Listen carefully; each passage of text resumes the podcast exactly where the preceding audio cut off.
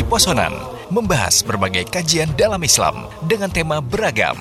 Ngaji Santri Gayeng, Ngaji ala Kiai Jeporo, Ngaji Ekonomi, Ngaji Budaya, Ngaji Akhlak, Ngaji Motivasi, dan Ngaji Fikih Perempuan. Allah Allah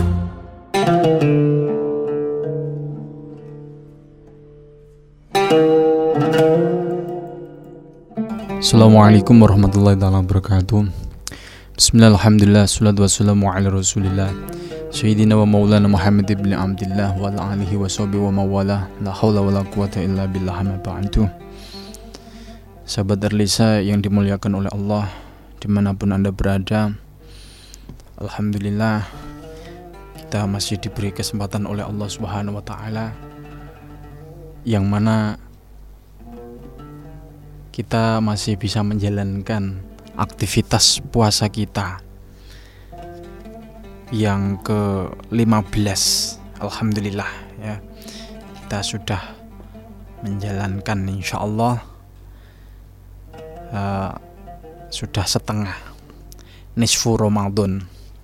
Kalau kemarin kita memperingati nisfu Sa'ban Alhamdulillah hari ini kita sudah nyampe nisfu Ramadan pertengahan bulan Ramadan. Dan alhamdulillah kita masih diberikan kesehatan oleh Allah. Semakin hari semakin sehat ya semoga semua yang sakit mudah-mudahan penyakitnya diangkat oleh Allah Subhanahu wa taala. Amin Allahumma amin. Alhamdulillah pada sore hari ini kita akan membahas akhlak. Akhlak uh, kita kepada orang tua. Jadi saya akan membahasnya dalam kitab Lubabul Hadis yang dikarang oleh Imam Suyuti. Banyak hadis yang menerangkan tentang akhlak kita, akhlak kita kepada orang tua kita. Saya melihat ini dari hadis ini yang disusun oleh Imam Suyuti terdapat 10 hadis. Jadi ini tidak bisa selesai pada sore hari ini. Nanti kita akan bahas di pertemuan yang akan mendatang insya Allah. Kenapa kita harus mengutamakan akhlak kita ya, akhlak kita kepada orang tua. Kita simak hadis Nabi Muhammad sallallahu alaihi wasallam. Qala Nabi sallallahu alaihi wasallam ridho rabbi fi ridho walidi wa sakhatullahu fi sakhatil walidi. Artinya apa? Ridho Allah ya, ridho Allah itu di dalam ridhonya orang tua. Dan ketika ridho Allah itu di dalam ketidakriduan orang tua. Ya. Hadis ini diriwayatkan oleh Imam Hakim dan Imam Tirmidzi dari sahabat Abdullah bin Amr. Hanya saja dengan menggunakan redaksi yang berbeda ya. Ada ada yang uh, ada beberapa hadis yang berbeda. Tapi dalam hadis ini juga apa dalam kitab ini ada beberapa uh, riwayat dan riwayat itu pula uh, Imam Nawawi Al Bantani ketika mensyarah dalam hadis ini uh, ada yang dijelaskan perawinya dan ada yang tidak. Jadi itu nanti uh, pembahasan yang berbeda. Akan tetapi pada kesempatan sore hari ini saya akan membahas akhlak atau etika kita kepada orang tua kita. Kembali kepada hadis tadi bahwa ridhonya Allah Subhanahu wa taala itu terletak pada ridho kedua orang tua kita. Jadi ketika orang tua kita meridhoi, merestui apa-apa yang uh, kita inginkan, itu Allah akan memberikan ridho. Jadi kita berbuat apa pun lebih baik kita minta ridhonya kepada orang tua terlebih dahulu. Apakah orang tua itu meridhoi atau toh tidak? Mestinya ketika orang tua itu meridhoi sesuatu, ketika kita ingin melakukan sesuatu dan orang tua meridhoi, itu pastinya sesuatu itu baik. Tidak mungkin orang tua itu memberikan ridho atau menyuruh anaknya itu berbuat yang maksiat. Itu logikanya orang tua yang baik seperti itu. Tidak mungkin menjerumuskan anaknya kepada sesuatu yang tidak baik. Oleh sebab itu eh, hadis ini menegaskan bahwa ridhonya Allah itu terletak pada ridho kedua orang tua. Kalau orang tua tidak meridhoi, ya kita jangan melakukan sesuatu yang tidak diridhoi oleh orang tua. Makanya birul waliden itu penting. Jangan terus kita menyepelekan uh, orang tua kita. Sejelek apa pun orang tua kita itulah yang membesarkan kita. Dengan penuh kasih sayang dengan penuh keikhlasan itu yang perlu uh, kita garis bawahi. Jangan sampai ketika kita melihat sesuatu atau melihat orang tuanya teman kita berbeda dengan orang tua kita terus setelah itu tidak menghormati orang tua itu jangan sampai. Jadi karena ketika orang tua itu berbicara apa kalau bagus kalau yang diucapkan itu bagus akan baik tapi bagaimana ketika orang tua itu sudah tersakiti hatinya terus mengungkapkan sesuatu yang tanpa kontrol itu akan lebih berbahaya. Jadi menghormati atau meminta ridho orang tua itu uh, penting ya. Terus hadis yang kedua, qala Nabi qala alaihi salatu wasalam burru abaukum taburrukum abnaukum wa fiun ta'ifun nisaukum. Berbuat baiklah kepada orang tua ya. kepada orang tua kalian maka anak-anak kalian akan berbuat baik kepada kalian. Dan janganlah dari kalian berzina maka istri-istri kalian akan terjaga dari zina seorang ayah ya, itu akan orang tua itu akan ditiru oleh anak-anaknya. Kita berbuat apa? Seorang tu orang tua itu berbuat apa? Itu pasti akan dicontoh oleh anak-anaknya. Bagaimana orang tua itu mengajarinya eh, dari hal-hal yang kecil. Contoh, ketika orang tua itu eh, berbicara, ketua ketika orang tua itu makan, itu anak itu akan merekam. Dari kecil itu kan yang dilihat orang tuanya akan merekam bagaimana orang tua itu berbicara, akhlaknya bagaimana, bagaimana orang tua itu um, melakukan interaksi atau komunikasi dengan orang lain itu bagaimana, apakah menjunjung tinggi nilai-nilai akhlakul karimah atau tidak, itu anak itu akan menirunya. Orang tuanya itu coro cara boso Jawa ini iku boso ya boso orang tua itu boso atau tidak itu nanti anaknya akan tiru. Kalau orang tua memaksa anaknya diminta anaknya itu disuruh ayo nang boso kalau orang tuanya tidak memberi contoh itu akan sulit karena apa? Lingkungannya ya. Jadi itu akan berimbas kepada uh, apa perbuatan perbuatan orang tua itu akan berimbas kepada anak-anaknya. Karena anak itu rekaman dari perbuatan orang tuanya. Terus yang kedua jagalah diri uh, dari perbuatan zina. Ya perbuatan zina ini akan akan berpengaruh juga uh, pada istri-istri kalian. Kalau seorang ayah itu berbuat uh, tidak berbuat zina, memberikan akhlak yang baik, memberikan contoh yang baik, maka istri-istrinya itu akan terjaga dari perbuatan zina.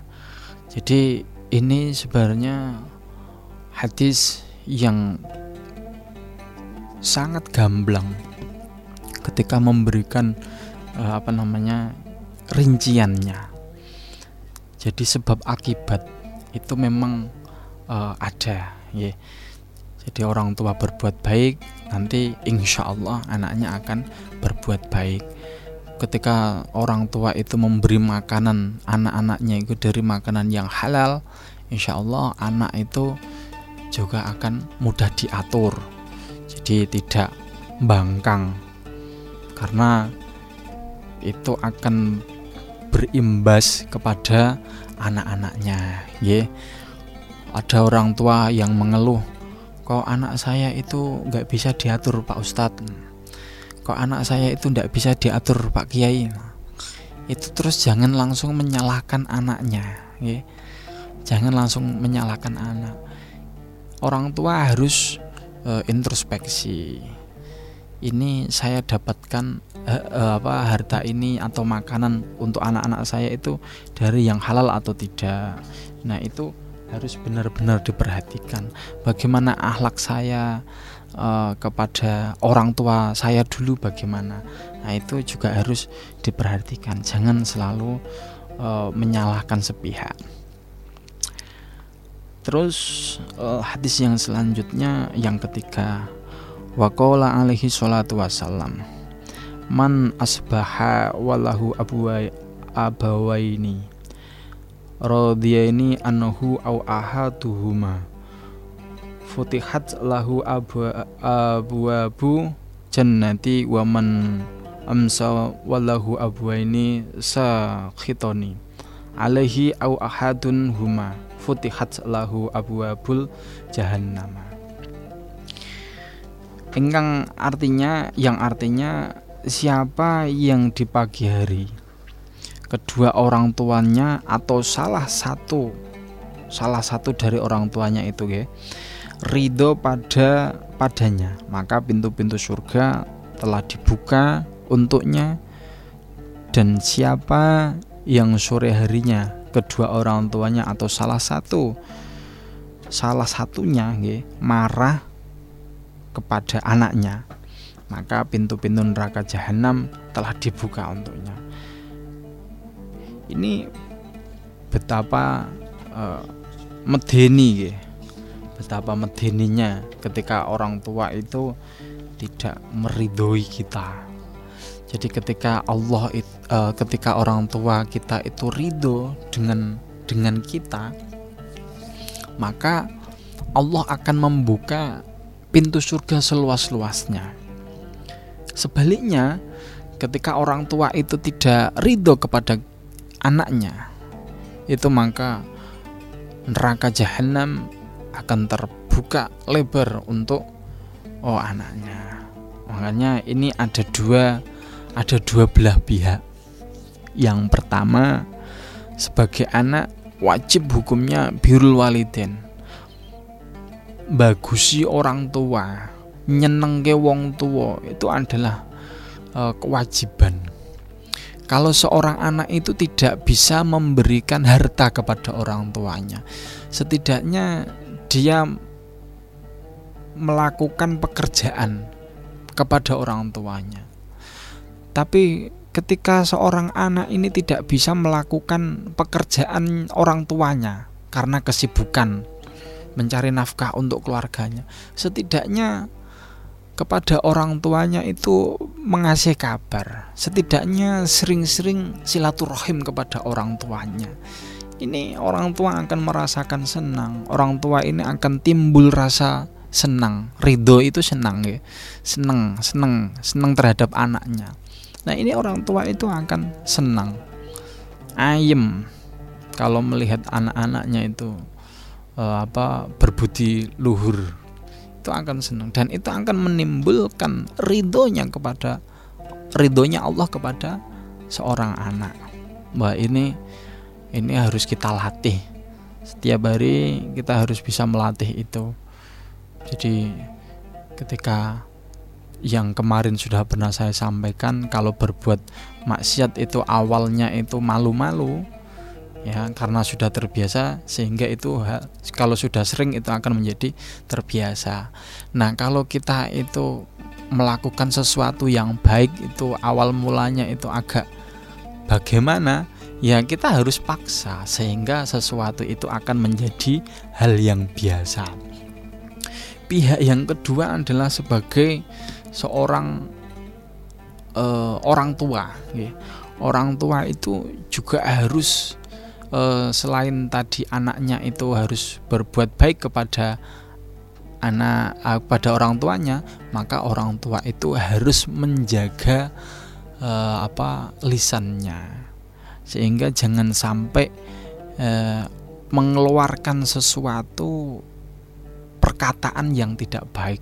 Karena itu akan meluar apa namanya akan e, ridhonya Allah itu akan atau murkanya orang tua atau ridhonya orang tua itu akan dibarengi dengan e, ridhonya Allah atau murkanya Allah. Sehingga lisan ini harus dijaga dengan baik e, sehingga tidak ada e, pihak yang dirugikan. Kalau anaknya yang berbuat salah mbok yo dielingkan terlebih dahulu atau ketika uh, orang tua itu merasakan tidak pas ya seharusnya diingatkan terlebih dahulu. Walaupun anaknya itu sudah berkeluarga sudah memiliki anak dan seterusnya. Akan tetapi orang tua juga masih boleh atau oh, apa memberikan masukan-masukan atau mengingatkan. Itu masih diperbolehkan. Dan wajib hukumnya mengingatkan saling mengingatkan itu wajib bagi seorang muslim. Hadis yang keempat waqala alaihi salatu wassalam Idza kunta fi sholati fada'aka abuka fa ajibu fa wa inna ta'aka ummuka fa'ajibha. Jika kalian di dalam sholat sunnah lalu orang tuamu memanggilmu maka jawablah panggilannya. Dan jika ibumu memanggilmu maka jawablah. Oke. Niki artinya apa ketika seorang anak itu melakukan sholat sunnah. Berdasarkan hadis ini ya ketika seorang anak itu melakukan e, sholat sunnah boleh dibatalkan. Boleh dibatalkan untuk menjawabinya atau untuk melakukan apa yang telah diperintahkan oleh orang tua karena itu apa sunnah perbuatan sunnah jadi oleh sebab itu untuk mencari ridhonya orang tua itu memang kita harus e, memiliki kebiasaan yang baik sejak kecil. Nah, sejak kecil yang membentuk itu harusnya orang tua. Karakter anak itu harus dibentuk orang tua. Kalau sudah terbiasa, insya Allah orang tua itu akan memanennya kelak ketika sudah dewasa. Jadi orang tua itu cara bahasa, bahasa Jawanya itu tidak diwirangke okay. tidak diwirangke dengan hal-hal yang sifatnya uh, apa nanti ketika uh, keluarga. Nah itu jangan sampai. Oleh sebab itu pembentukan karakter anak harus dimulai dari kecil. Terus nanti Eh, ketika sudah ditanamkan itu akhlak-akhlak yang baik maka orang tua mengingatkannya akan lebih mudah karena sudah diterapkan sejak kecil. Waqala alaihi salatu wassalam man ada walidayhi au ada ahaduhuma yadkhulun nar Siapa yang menyakiti kedua orang tuanya atau salah satunya maka ia akan masuk neraka. Kalau uh, seorang anak itu melakukan apa berbuat durhaka gitu. Orang tua itu kan memiliki kekuatan atau memiliki apa ya keterbatasan masing-masing. Jika orang orang tua yang tidak mampu misal mem, membelikan sepeda motor anak ya seorang anak ini jangan terus memaksa harus sadar diri. Ya harus sadar diri. Itu adab anak kepada orang tua. Tidak boleh memaksakan orang tua. Itu nanti ketika orang tua ini sakit hati apa yang akan yang akan menjadi balasan untuk anaknya yaitu adalah neraka. Sehingga ridhonya orang tua tadi di dalam hadis yang pertama itu terletak pada ridhonya ridhonya Allah itu terletak kepada ridhonya orang tua. Jangan sampai orang tua kita dibuat sakit hati.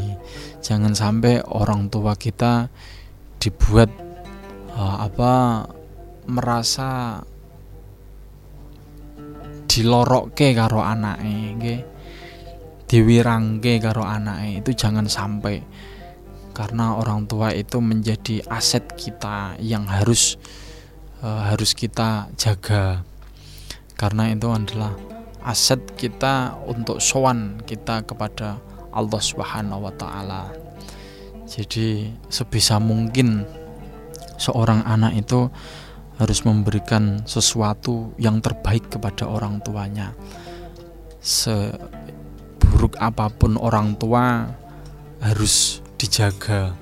Jangan ikut-ikutan untuk membuka aib orang tua. Itu jangan sampai.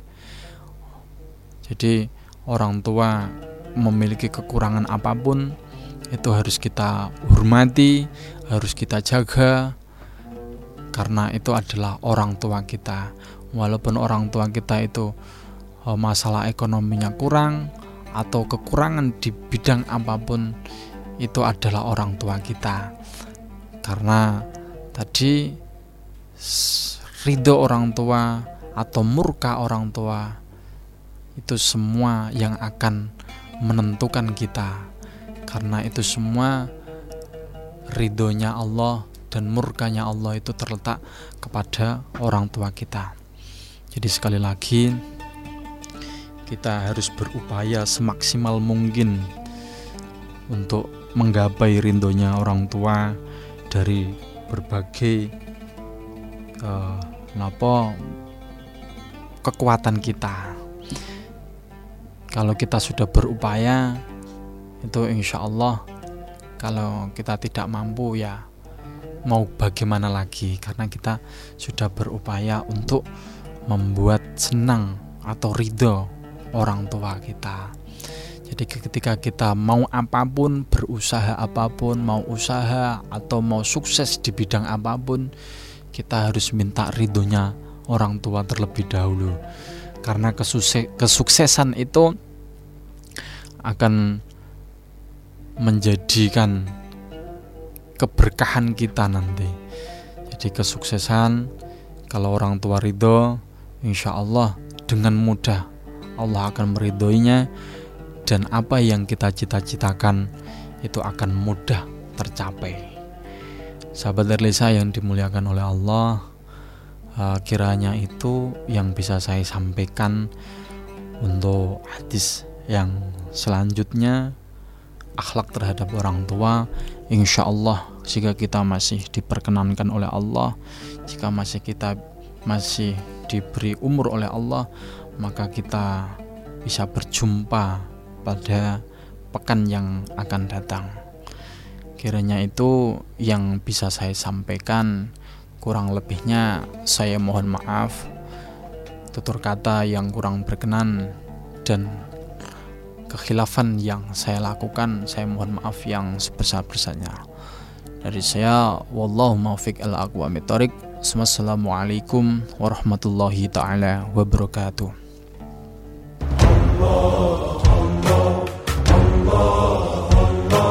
Ngaji Posonan membahas berbagai kajian dalam Islam dengan tema beragam ngaji santri gayeng, ngaji ala Kiai Jeporo, ngaji ekonomi, ngaji budaya, ngaji ahlak, ngaji motivasi, dan ngaji fikih perempuan. Allah